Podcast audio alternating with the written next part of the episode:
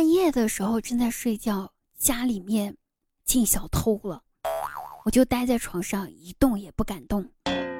其实我特别害怕，他要是在我家里面搜不出一分钱来，他会不会把我给宰了？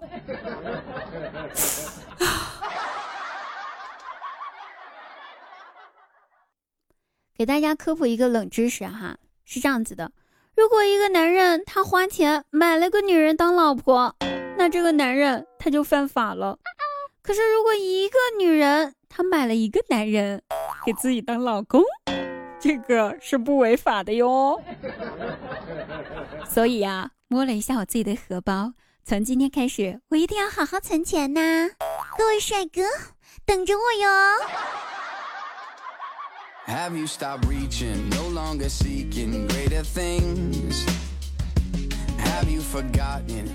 Hello，大家好，这里依然是滴答，开心滴答不开心更要听滴答。有喜马拉雅搜索“滴答姑娘”四个字，点击关注。每天晚上九点半在喜马拉雅现场直播唱歌哦，欢迎来收听哦各种精彩曲目，嗨唱不停。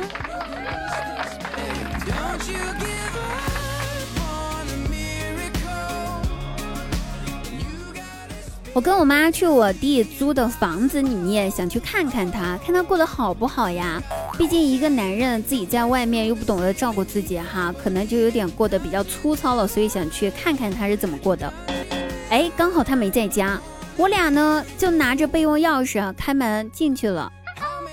进屋之后，我跟我妈还有我弟的女朋友面面相觑，尴尬的对望着。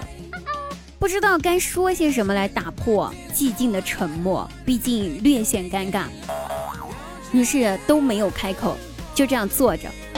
半个小时之后，我弟回来了，一进门，我妈生气了一把，将我弟的女朋友推倒在我弟面前，大声的吼道：“说，这就是你和我们所有人说的你的女朋友吗？啊！”我妈发这么大火，我真的是不敢劝她呀，我只能默默地蹲在地上，把我弟的女朋友捡起来，一会儿漏气儿，我弟以后就不能用了。啊，弟呀，我只能帮你到这儿了。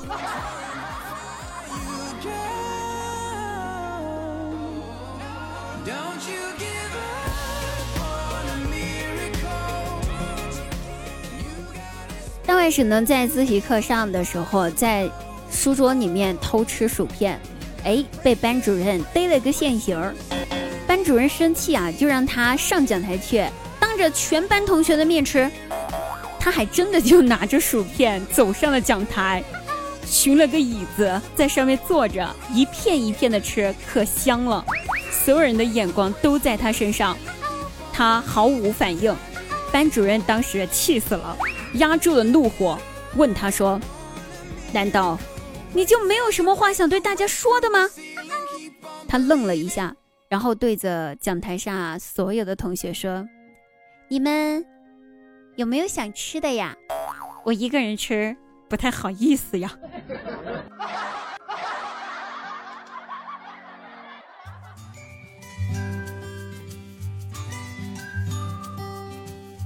张大鸟呢，找了一份中介的房地产中介的工作，才工作一个多月，他女朋友就要和他分手了。哎，女朋友给他发微信说：“张大鸟，我们分手吧。”张大鸟懵了，为啥呀？他女朋友回答说：“你居然还问为什么？你一周末在带人看房，五一假期在带人看房，午饭时间你在带人看房，晚饭时间你也在带人看房，我们俩连约会的时间都没有。你说不分手干哈呢？”哎，女朋友发完这条信息过去了之后，好久张大鸟都没有回复。过了十多分钟之后，女朋友又问他：“你到底在干嘛呢？”然后张大鸟回复：“亲爱的，我在带人看房，我们晚点再聊。”